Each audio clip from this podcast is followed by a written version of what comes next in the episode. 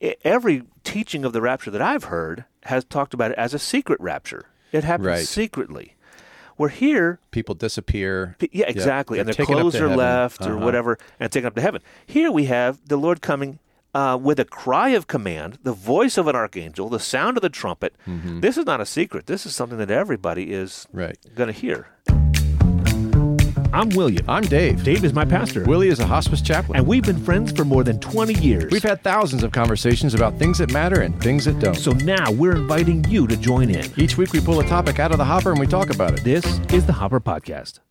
Hey, Dave, I've been thinking recently about um, burdens and loads.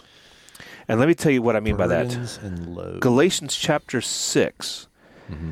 Galatians chapter 6, verse 2 says, Bear one another's burdens and so fulfill the law of Christ. Two sentences later, he says in verse 5, Each will have to bear his own load. Okay. So, bear one another's burdens, Uh Uh-huh. huh. but everyone has to bear their own Carry their own load. carry their own load. Uh-huh. So apparently, what he's saying is that there is some amount called a load that you need to carry on your own. Mm-hmm. But there's a s another amount that's a burden that you cannot carry on your own, and Mm. we need help with. Okay. So uh, I think God gives each of us um, loads, and He expects us to carry them on our own. Mm-hmm. And He also gives some people and all of us at different times burdens that we can't do together. Uh, when I was uh, a seminary student at Dallas Seminary before I was uh, married, I was um, in the, living in the dorm there, and there was a guy on the floor with me, and we had an 8 a.m. class at the same time, the same class. And I remember he came to me one time and he said, "I have trouble waking up. Would you um, wake me up so that I can get to class on time? You're waking up anyway. You're going to be up." And I said, "Wait, what? No, I'm not your mother." Um, right? Uh-huh. Right. If you have trouble getting up on time, you can move back home, and your mom can change your diapers. Well, that's not a burden. That's a Yeah. load. Yeah. Uh, But there are some things that people have on them that is way too much for anyone to carry that we're supposed to carry for, that we're supposed to do together. You know, things that, what, what are some of those things that you know of that, that we, nobody can just carry on their own? Oh, you know, like a, a family conflict that is unresolvable and just deeply painful. Yeah, totally. Yeah. Yeah. Or, or even a conflict that results in like a divorce or something, eh, or a, a crippling illness, or something that you know the uh, the death of a child, or so, like just uh, and and those things, God says we have to. The direction from the Apostle Paul and the direction to us as Christians is we have to carry each other's burdens. We have to come and help people to do that. And when it comes to uh, the burdens and loads, I see four errors that people make. Mm-hmm. And most people fall into one of these categories, and they say one of these four things that are not good. Number one, I have nothing but burdens. Okay. Second, I have nothing but loads. Uh huh. Third, you have nothing but burdens. And fourth, you have nothing but loads. Mm-hmm. So, so, so the people who think, I have nothing but burdens, they ask for help with everything. Yeah. Everything in my life is a burden. And so I'm Can't con- take responsibility for There's- their load. Exactly. Yeah. Um, so these are folks, cr- if they're Christian, they tend to go from church to church to church. They go to a new church and they ask for help from everybody. Um, right? So I've got a hangnail. Mm-hmm. Um, I need to call for the elders of the church to anoint me with oil and, you know, uh, so that to, to help me get over this situation. yeah. Um, in that in that situation, those are folks, you, you, you know, folks like this. I do, and they have a, a long wake of destruction behind them, Mm-hmm, broken relationships with people who gravitated to them, maybe wanted to help them. Yeah. Um, Yeah. And then they just felt used. Um, the person won't take responsibility. It's always someone else's fault. totally. Everything is an emotional, irrational roller coaster. It's, yeah, it- it's a mess. It's really bad. So you've met people like this. I've met people like this. It's awful. These people have such a high estimation of themselves. They feel like the whole world revolves around them. Everyone in their life is there only to serve them. like everyone else should drop their own loads to come and help you with yours. Right. It's awful. Right. These folks are terrible. They burn everybody else out and then they go on to the next community, wherever it is. Right. So that's people who say, I have nothing but burdens. There's other people who think and, and say, I have nothing but loads. Yeah. I have nothing but loads, which means that you're like a mule and you can carry absolutely everything. Yeah. You never ask for help. Nothing is ever a bother for you. I remember when I was a assistant pastor in Miami, we had a church, um, i- i- in my church, but there was this lady that uh, was faithful in church, but she didn't, it was, this was a large church, Yeah. but she wasn't there for a few weeks, several weeks in a row. And sometime later, she came back, and she, I was in a conversation with her, and I said, um, "So, what have you been up to? What's been going on?" She said, "Well, um, I had surgery, I had several organs removed." And I said, "Well, why didn't you call? Like, uh, Right. I would be happy to come and visit you and help you." You've Right. been- she said, "Yeah, I've been in rehab. I was home and on bed rest, and I had to hire people to come and Yeah. I was like, wait a second. That's not a load. That's a burden. Yeah. And the people of, of God are, hel- want to help you. Your brothers and sisters are here to help Right. you. That's someone who says, I have nothing but loads. Yeah. And that there's an arrogance there. Exa- this is Yeah. almost my exact point. Yeah. It is incredibly selfish and arrogant. Go ahead. Yeah, so the, the the idea that you are an island, that you are not Yeah. uh, penetrable, that you you don't s- you don't struggle or suffer. Like, I get it in far, Mm-hmm. in terms of not complaining. I get that. I mean, i- if I had to pick between these two people, I would pick the latter here Yeah. because they don't complain. They don't they don't cast uh, useless loads on other people as burdens. Yeah. yeah. but you are not anything other than human That's right. and That's right. you do need help at times. That's right. And you do need to rely upon community, and that is okay. Not just okay, it is necessary. and people, i- in a way, you're stealing people's blessing totally. to serve you, to help you, to be a friend to you, Yes. to to to be shown as as in need. There's an arrogance that says, "I will never be shown as weak. Yes. I will never let anyone think that I need help or that I'm, uh, you know, I don't want to be a burden to anyone." No, uh, you are failing to see humanity and our connectedness in Christ. Totally. Yeah. And uh, t- to be quite honest, this is, you, yeah, and I'm sure you know this. This is me. This is this is I, I am the person who says I have nothing but loads, and there is an arrogance that says I'm not like those immature Christians that need to ask for help with everything, and I'm I'm a lot better than that. Right? I used to be immature and I used to need help, but now I don't need help anymore. right. right. Uh, okay. That, that's definitely not me, although I think that I've learned to complain a lot less. Hmm. Okay. So I think that's progress. Yeah. Yeah. Anyway, so there's so uh, that's people who say that I have nothing but burdens, and then people who say I have nothing but loads. The third um, error is people who say you have nothing but burdens. Mm-hmm. So that is when, uh, and these people love to find the the uh, people who say I have nothing but burdens. When somebody says I have a hangnail, Yeah. right? Then this is the person who will say I will help you carry this burden. Yeah. Let me let me validate Yeah. your the the terrible things that have happened to you. Yeah. And therefore incite your Totally. self-pity. Totally. Yeah. yeah.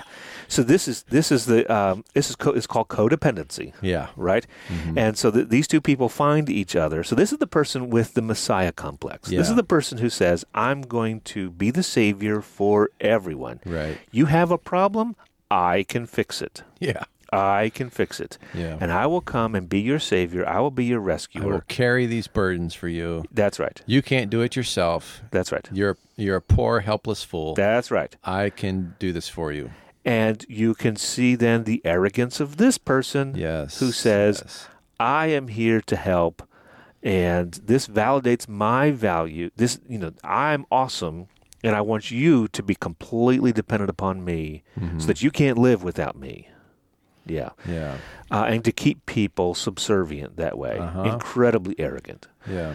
Um, okay, so that's that's the third one, and the last one is you have nothing but loads. Mm-hmm.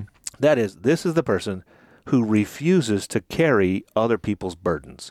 When people have legitimate burdens, Uh-huh. Right. when they are legitimately, life has gotten them down, They need some help. whether it's Yeah. circumstantial, like for a few months or a few years, or this is a lifelong thing, like a like a handicapped person who's Yeah. severely handicapped and definitely needs uh, help.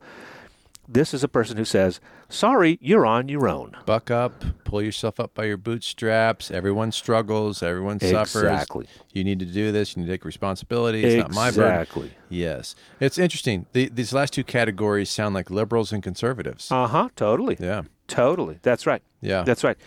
Um, and so this is a person who says, I don't want to get involved in other people's lives. They can take care. I'm too busy. Right. And there, sometimes people are too busy. But if you're always too busy, uh, that's not good. right. Something's, something's Right? wrong. Yeah. Yeah. Uh, it's too messy. I don't want to help people because then, uh, you know, that may uh, make me late for dinner. Yeah. Hmm. Um, yeah. That's also, of course, incredibly arrogant yeah. and selfish, as if my uh, problems um, are more important than anybody else's, and no one needs me. Um, and I, I'm, God has not called me to. So these are the four errors. I have nothing but burdens. I have nothing but loads. You have nothing but burdens, and you have nothing but loads. I, I think that everybody falls into at least one of these categories in terms of our tendencies to sin. Sure. Sure. And um, the problem is that when uh, w- we look at people in kind of the opposite problem and say, "Th- those people have a problem, but I don't. Mm-hmm. And there's always people, you can see the opposites of it, right? People who Mm-hmm. get over involved or under involved, people who uh, overly disclose their needs or under disclose their needs. Right. So there's always someone to look at the opposite and say, um, I would never do that. Right. Therefore, I'm good. Yeah. I do it better. Yeah. Yeah. But we're all broken. Uh huh. We're all needy, and we all need each other. And we need to, we are called by God to carry each other's burdens. That is not optional. Right. And we're called by God to carry our own Yeah. loads. Take responsibility for Yes. yourself. Yes. you have a lot to do with what's going on in your life, and there's a lot that you can do about it. Yes. Um, but you're not an island; you're not alone. Um, you know this is this is great for for this podcast where we're trying to nuance and we're trying to bridge people and try to explain the extremes as wrong, and uh, that's all very helpful.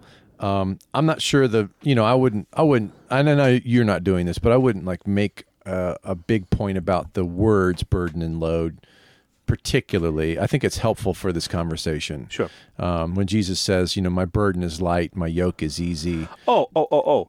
yeah Yeah. So that, so the burden, so I'm only using that language that Paul uses in here. galatians 6 to in make your Galatians points. six. But just Yeah. like burden in English can mean various things, Yeah, load yeah. can mean various things. That's fine. Yeah. So that do- that doesn't mean that a burden. Every time the word burden is found in the Bible, doesn't mean that this is something that cannot be carried by one person. It doesn't mean Correct. that load every time it's used in the Bible. It's, these are not technical words, right but clearly, just I mean, two sentences apart, literally two sentences apart. Right.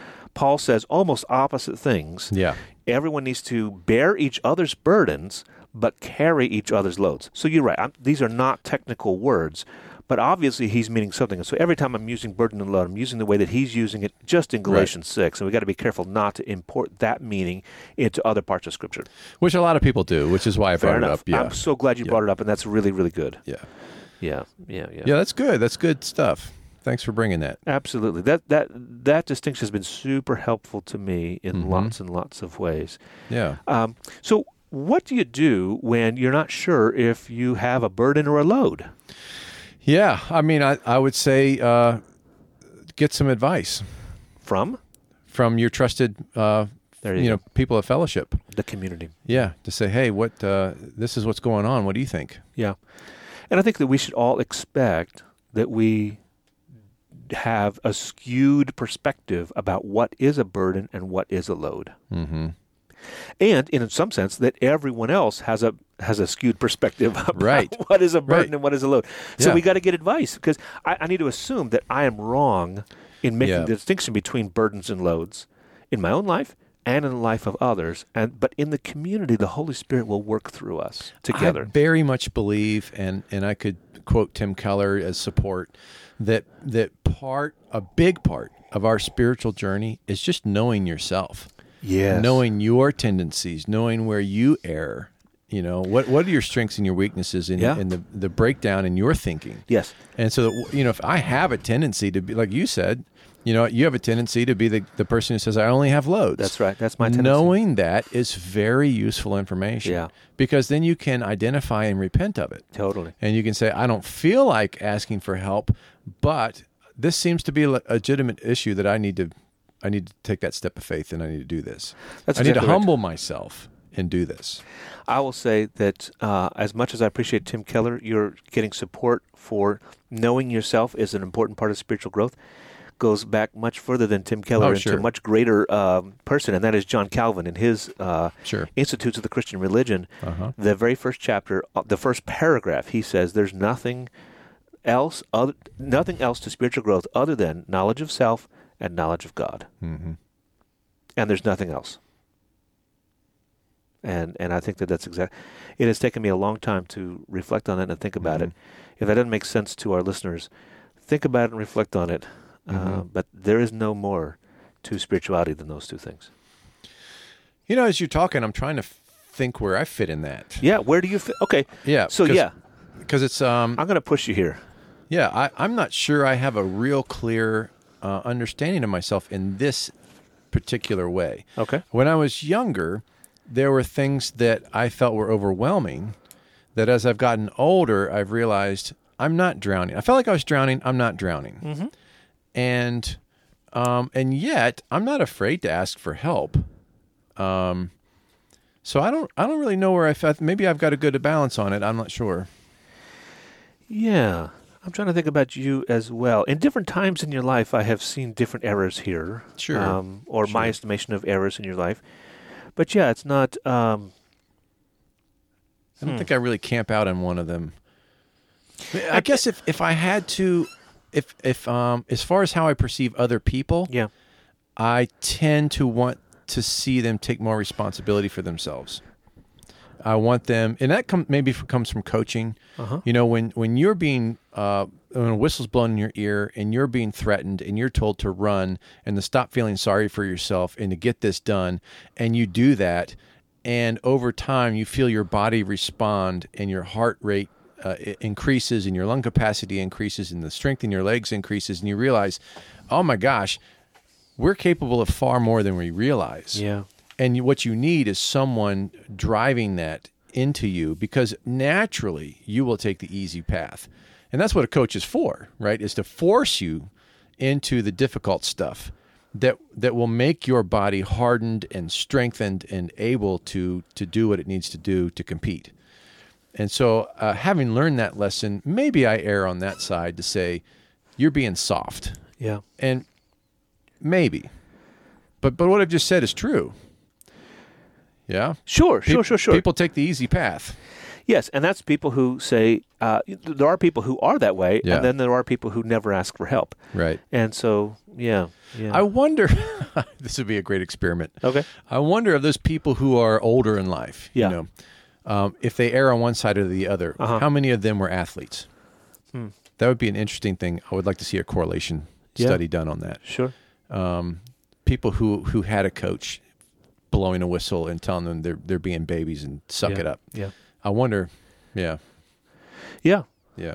Yeah, for sure. And that's th- my childhood had a lot to do with my dysfunction here, for sure.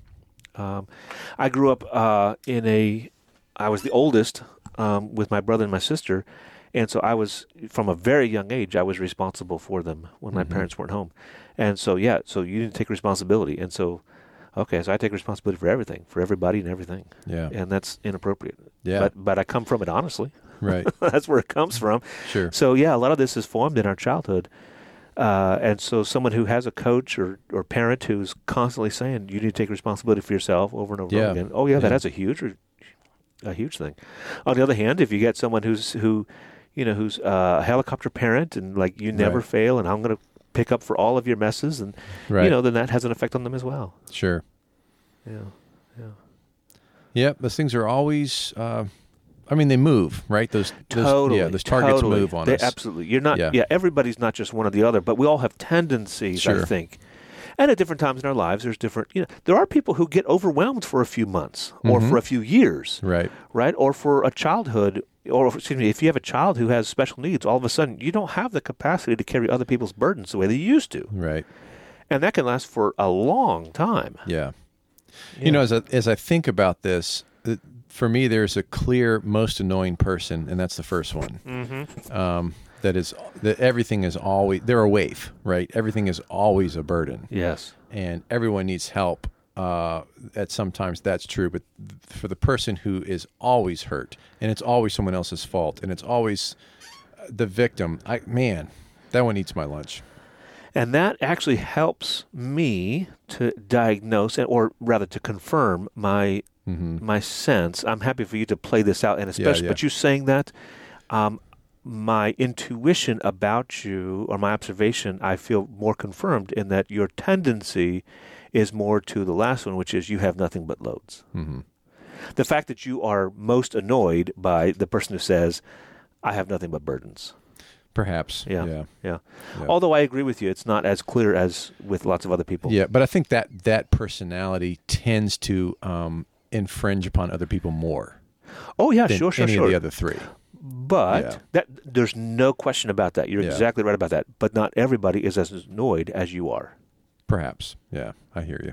Well, I'm sure that's true because the person who says you have nothing but burdens, those people get together Right. and they love each other, right. right? So they're not Right. annoyed at all. Yeah. Um, but the rest of us Yeah. are annoyed, eh, I but some think- more than others. I think people can be both of those at the same time.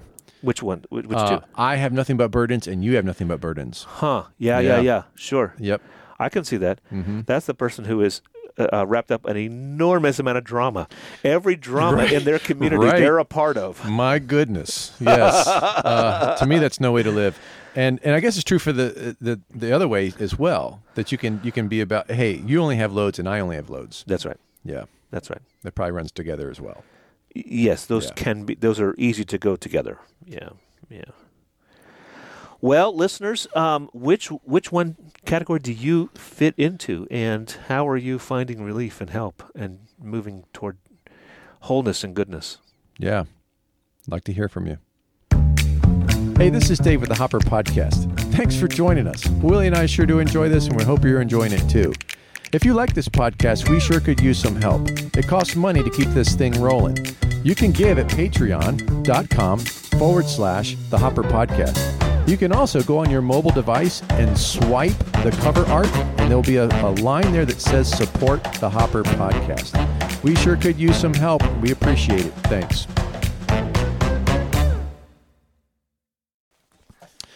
Willie, I just did um, a sermon on Matthew 24 not long ago.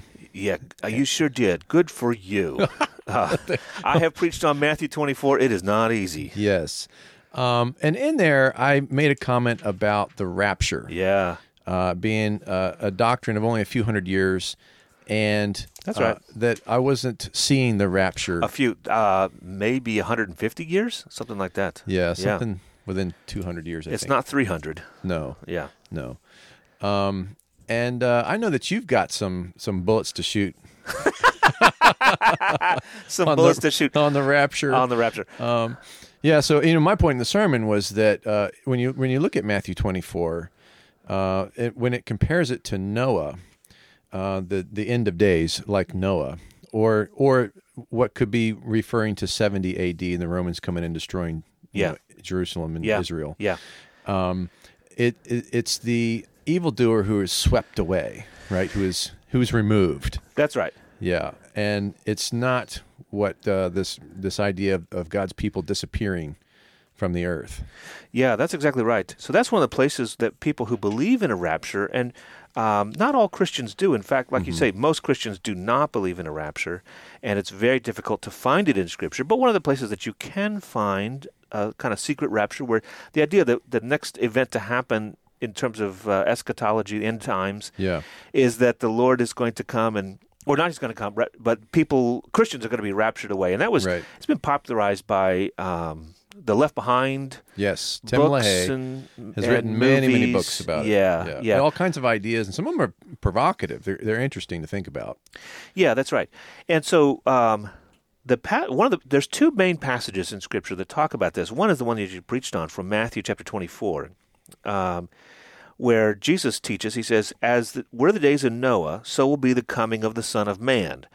In those days, before the flood, they were eating and drinking, marrying, giving in marriage, until the day that Noah entered the ark, and they were unaware until the flood came and swept them all away. That's what you just said. Yeah, So will be the coming of the Son of Man. So two men will be in the field, one will be taken, and one left. Two women will be grinding at the mill, one will be taken, and one left. Therefore, stay awake, for you do not know the day that your Lord is coming. yeah, And so the idea is that some, there's going to be a rapture. And so they got two people working in the field, two men working in the field. One of them's going to be raptured up into heaven. But yeah, no, following That's- the yeah. analogy, that's not the context. it's the yeah. opposite. It's that the person who's, who is taken away is, like in the days of Noah, swept away as in the flood Mm-hmm. to destruction. The one who is left is going to be the one who is blessed. Yeah, Yeah, yeah. And so you really have to completely take those out of context Right. in order to even hint at the rapture. But even so, this is not at all. Uh, this doesn't say that you're going to be with Jesus or that you're going to. This is the, the end history of the continues world. without you. There's You're right. yeah, there's nothing like that.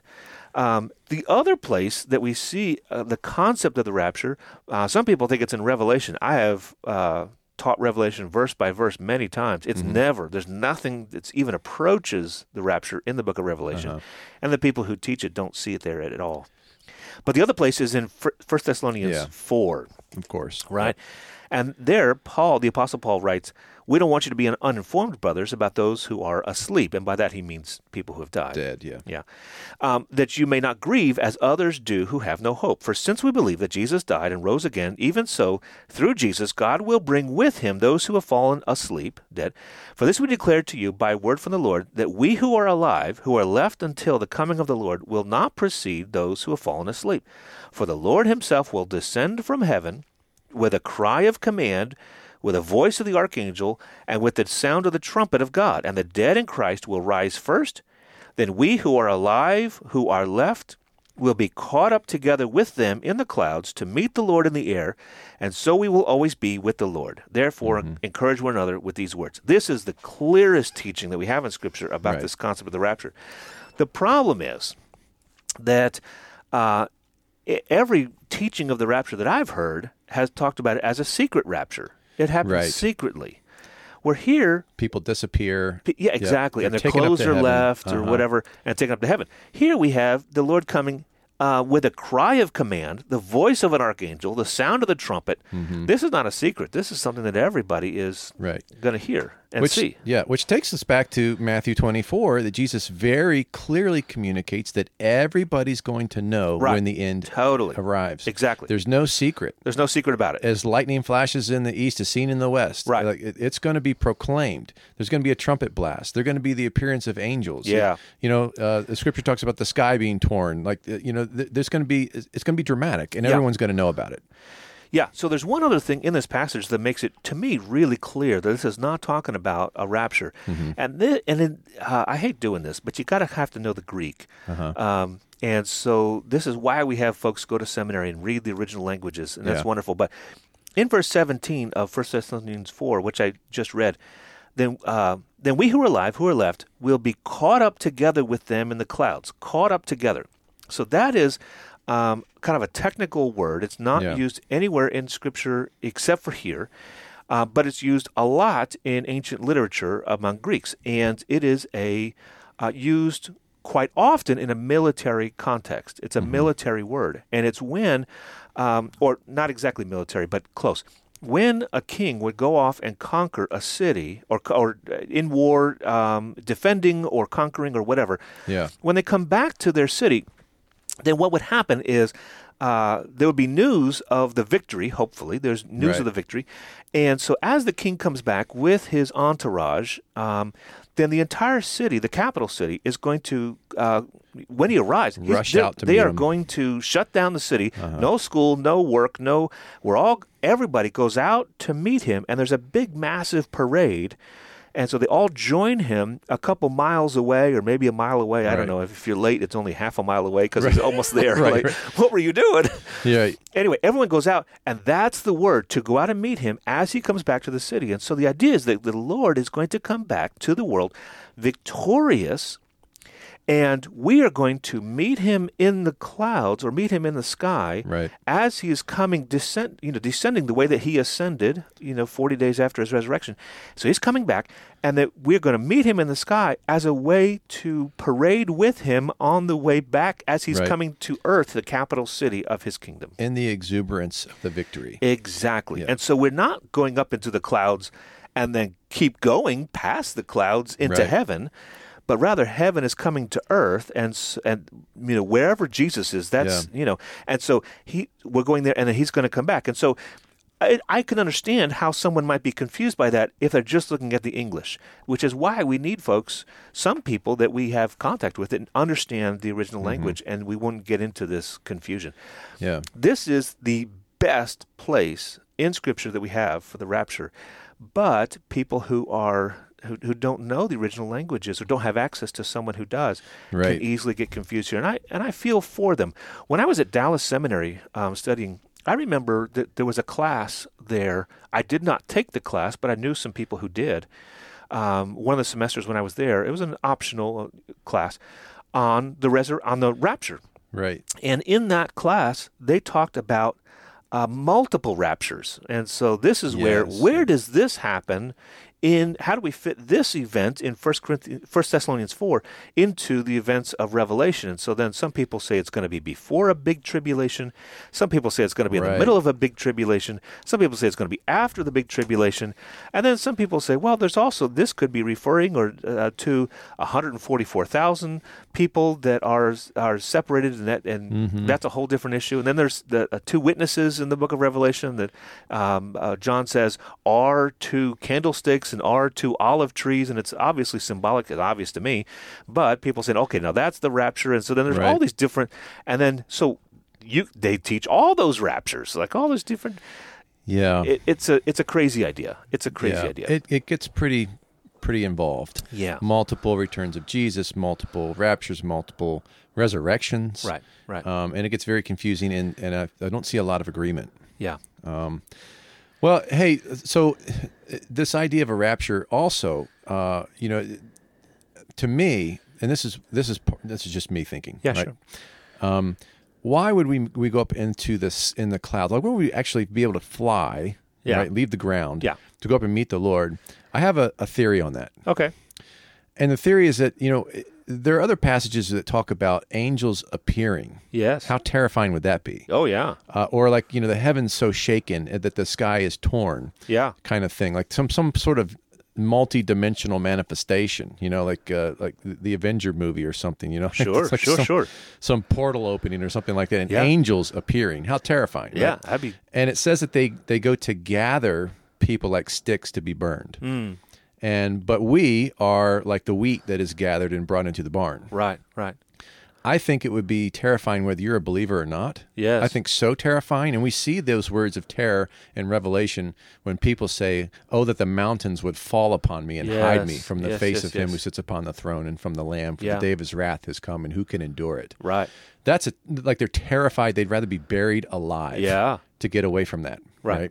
I think it's it's a way of God's people being uh, being uh, encouraged Yes. of being blessed to, to if we if we fly up and meet the Lord in the air, we can be part of that that victorious exuberance and celebration, and the fear can be removed of whatever craziness is going on. Uh huh. You know, it, just imagine it, right? It would be terrifying. Yeah. Let me ask you this: I'm sure there are people out there listening who don't think this is true at all. Do you? What would you say to them as far as is there an end to this world, to this life? What would you say? So you're you're saying that there are people out there who think that there's no end to this world that just goes on in, indefinitely. Yeah, like this all sounds fantastical, you know, Yeah. nuts. Yeah. What would you say to him? Uh, Boy, uh, I, we- I would have to start with the Bible, I think, because uh, well, there's a couple things. from a normative perspective, I believe in that the Bible is the Word of God and is authoritative, and it tells me that that there's an end, and that's why I believe it. From a more existential perspective, I will say, if if there is not going to be some sort of putting right what's wrong and bringing justice to the world, uh, I don't have any hope. And uh, this world is, has beat me up pretty bad. And I don't know that I could go on if I, I don't know what it means. I think you have to live in denial or something. I don't know. Uh, just medicate yourself with Mm-hmm. something, you know, that just gives me hits of dopamine every 10 minutes Mm-hmm. in order to just keep living. If, if I if I didn't think that there's going to be some end to the injustice, Mm-hmm. yeah, You know, I I um I tend to ask myself, well, what what else then? You know, like wh- why, what are we here Yeah. for? Yeah. What how did we get Sure. here? There you go. Like uh, just particles appeared, and then there was a big bang, and like uh, this is a, a vast, pitiless nothing. Richard Dawkins says, Yeah. like, and you know, I was thinking about this, and I think about this all the time yeah, um, because we don't we don't see God, we don't hear His voice speaking to us, right? Yeah, we we yeah. by faith receive the words of Scripture, and we have other evidences that that make themselves clear in our lives, right? That Mm-hmm. manifest themselves, but we don't we don't have uh, like true sensibilities, right? Like Yeah, visual, right. you know, manifestations of God. Uh, and that kind of thing, Right. And so uh, we have to wrestle with with doubt, Sure. um, and some of as I'm wrestling with doubt, I, I just start thinking about how everything is so ordered, how everything is is created in such a way that we are uh, the the preeminent species. Um, I was thinking about this the other day at the beach.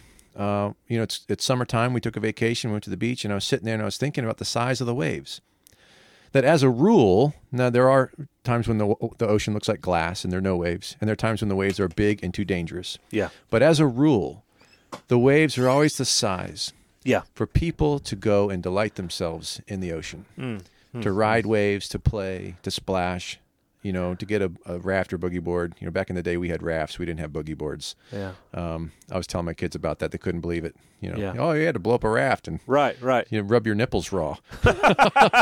Yeah, right. And if a big wave came, you had to throw the raft over the wave while you ducked under it. 'cause Yeah, you I remember couldn't- that. You couldn't take it under with you. That's right. Um, yeah, but you know the, the waves. The, it just seems like so many things, and you look around. It, it's like a, the benevolence of God, the grace of God, the beauty of a sunset. Yes. There's no evolutionary need for that. No, there's no, need for purpose it. for it. But it's it's so true, right? The, the natural beauty and how it moves us, how Absolutely. it how it lifts us to something transcendent. Yes. Um, it, it's amazing when you look at creation, the the order, the beauty, the meaning, our consciences, um, just how it all fits together.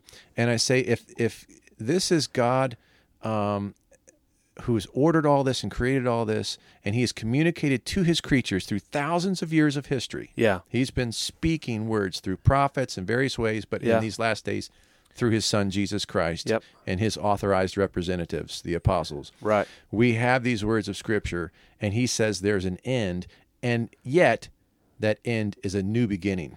It's a new beginning. Yeah. of, of something eternal and more glorious. Yes. Then, then by golly, there's an end. Absolutely. But I, I do want to say, I, I want to take the, the caution of atheist Christopher Hitchens, Okay. who says that Christians are um, they're they're uh, what's the word when you when you're uh, you're fixated on something. Perseverating? Wow, that's a nice word. Oh, sorry. I'm- Yeah, that- that's fancy. That's a five dollar word right there. yeah. Yeah, you- That's why I have my doctorate. Yeah, when you're fixated on something, you can't let it go. Yeah. Uh, he says Christians are like this about death and about the end. Mm. That that they they're, uh, they're constantly waiting for, hoping for, looking for the end. And he's of course he's talking about the more conservative crowd that's waiting for this rapture Yes. Yes. and yes. Yes. and and really trying to find the times and seasons and trying to find the secret information in the Bible that would suggest when this will happen. Yeah. Which Jesus very clearly says nobody knows. Right. Stop trying. The whole emphasis of Matthew 24 is about longevity. Right. It's about being a, it's persevering, right? Yeah, the yeah, parable yeah, of the yeah. ten virgins in twenty five, the parable of the talents. It's a it's about perseverance Yeah. in your waiting. Yeah. But you live your life as if God were to appear today. Yeah. Like you're gonna stand before him tonight. Yeah. But you gotta have the longevity of faith throughout a difficult life. That's the Christian walk. Yeah. It's not about trying to figure out when he's coming. Nobody knows, so stop trying. Right. Right. And so I want to. I, I take Christopher Hitchens' uh, criticism. I think it's pretty valid. Oh, for sure, for sure. But I think he's he is uh, that criticism that we that Christians are fixated on the end is of a perverted view of Christianity. Um, that is very, very common, and so I, and I, yeah, he's he's onto something there. Right. But it's a it's a kind of Christianity that is m- melded with a philosophy that says the physical world is bad, and the spiritual world is good, and so we are just here trying to uh, hold on uh, until we can get to the spiritual world. And so and that's why there's a fixation Mm-hmm. I on think the that's end. part of it. That, there's more to it than that, Yeah. but that's that is an essential, and it is um, that is definitely non-Christian. It is definitely not part of true Christianity. There- There's nothing in there in the Bible like that. Yeah. Yeah, Well, I think they're just they're just folks who, um, because the difficulty of life, like you said, they're they want the end. Oh, they're okay, waiting fair for enough, the end. They fair want enough. God's appearance. They want the new heavens, the new earth. They want His Yeah. justice. Yeah, yeah, yeah. But I think that the criticism that I receive also fits with kingdom theology, which I've been teaching on for some time now, and I think Yeah. we're- is really lacking in Christian circles. yes, And that's this idea that we, as the body of Christ, can bring about greater truth, greater justice. We should be soliciting uh, governments and people to do what is right. We should be fighting against the corruption in our in our systems. Yeah. we should be exposing those things. We should be trying to bring the righteousness of Christ to bear in all areas of life. We Yeah. want the rule and reign of Jesus manifest, right? For sure. through us and in us. And that involves not just our lives of piety and faith, but also what we do in the public square. yeah, And and what we vote about and what we talk about. And yeah, and- totally. yeah. And so uh, I think he, he has a valid criticism. And I think it's Oh, the, yeah. the rapture crowd that is like, oh, it's all going to burn. We just need to get out of here. I don't need to invest, right? I don't Yeah. need to, to, to alter systems. Yeah. That's too big a project because it's all going to be over any second now. Yeah, And I say, oh, well, it could be. It could also be 10,000 years. yeah, sure. That's Right. right. That's right. Fortunately, I think the concept of the rapture is dying out. Um, Mm-hmm. It was fairly uniquely American, and then where American missionaries imported it into other nations, the first generation or so of Christians and other uh, Uh-huh. believed in the rapture, but then it dies out pretty quickly. And even in the United States now, it's dying out as well, which I'm glad for. That's interesting. I, I, you know, I was in Lynchburg before I was here. Yeah. And that's uh, Liberty.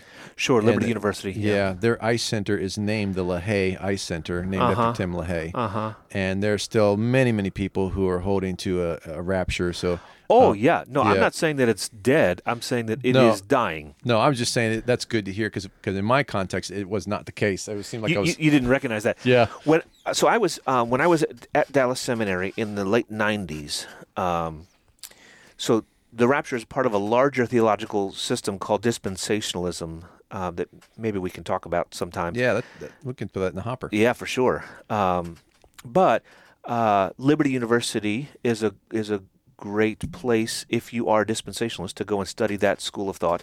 But I I would argue that even better than Liberty is Dallas Seminary. Right. Um, where really uh, dispensationalism was a big, big deal, and it still is. Uh, when when I was there in the late '90s as a student, I dis- and, and I was a dispensationalist. Um, I discovered that um, so many of the faculty members could not sign the doctrinal statement anymore. Very, very few of them. And in fact, what they would do, uh, which was a dispensationalist statement, and so what the, what the president would do is he would say, okay, s he would call in a, a faculty member and say, so which you know you got to sign this statement every year, and okay, so they would say, okay, so mark out which lines you you can't sign, and they would mark out the, s- the lines, and okay, can you sign it now? Well, yeah, I can sign it now. Now that half of it's been marked out, Yeah. and so they say, okay, fine, then sign it. And so he would sign it, and there it is. And so none of the um, New Testament faculty could sign the doctrinal statement. Mm. None of the systematic theology department could could sign it. And so and the historical department, none of them. Uh, there were some that did, Yeah. um, but it's very very few. Hmm. And Like a uh, line item veto that he Exactly. allowed. It's exactly what they were doing. Yeah. Uh-huh. And that's the place where dispensationalism is probably, you know, taught the clearest, although there are many other places as well. Uh-huh. But, the, you know, when, when you start leaving it there, I remember one of my professors, uh, a New Testament professor, saying um, about dispensationalism, and I guess we're getting into it a little bit here, but um, dispensationalism teaches that there are seven dispensations of the world. Um, and so then they organize the history of the world, and they see it in Scripture, into dispensations rather than into covenants the way that you and I would, and that like almost all Christians everywhere would divide it into covenants the covenant uh, with Abraham, the covenant with David, the covenant, anyway. Um, and so uh, one of my professors said, if the cross of Jesus is one of seven turning points in history, uh, if that's what it means to be a dispensationalist, then he said, I am not a dispensationalist. And that was a, a phenomenally controversial statement for him to make in a class, but he did. And he said, maybe that means I'm not a dispensationalist. And, and uh, so then there was, I remember kind of debating with uh, students afterwards is he a dispensationalist or is he not? And Here he is Yeah. teaching at Dallas Seminary. Uh, and he said, everything before the cross of Jesus looks toward the cross, and everything afterwards looks back to it. And he said, it is the turning point in history, and it's not one of 7 Um, and everyone is saved the same way. So, um, and that's, uh, yeah, it's, it's unique.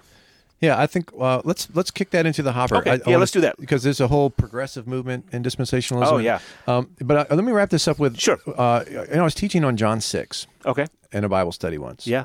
And in John 6, Jesus is talking about that that he's going to return. He's going to raise up believers on the last day. Mm-hmm. Yeah. Right? He's going to Yeah. raise them up on the last day. And we were talking about going through the, the that passage and what Jesus was teaching, and somebody said to me, uh, "Pastor, where is the rapture in this?" Yes. And I said, "Interesting question. You would have to insert it." Yeah. because it's not here. It's not here. Yeah, it's not here. And and I, I think what I what I'd want to leave people with is the emphasis that yes, there is an end. It's real. Yes. God will fix everything. All Yes. that is broken will be unbroken. Yes. Um, there is a judgment, Yes. and uh, there is a separation, Yes. you know, of God's people and those who have who've refused the gospel. Yeah. Um, all of that is true. Yeah. And that is something to look forward to and to hope in. The- And the Bible tells us to do that. The glory that's yet to be revealed, our hope of glory. Yeah. Um, and yet, the emphasis is on endurance, Yes. walking in Yes. the brokenness of this world by Yes. faith, Yes. um, keeping the lamp in your oil, being ready, staying awake, but knowing that it's you're going to be waiting into the night. Yeah. Yeah. Um, that's that's the emphasis, and that's what I want to encourage any Christian who's listening now. Good. is to not focus so much on when's this all going to be over, but what is God calling me to do Mm, now? How can I be faithful to Him, and what does that look like? That I can by faith endure, that I Yeah. can persevere, that I can use my talents, that I can use my gifts, that I can I can be a citizen and a builder of the kingdom of God Yeah. that there is continuity Yeah. between what we do here and that new age to come. And so we need to be people who, who are focused on that. Absolutely. I can't say it any better than that. That's good. Good good conversation.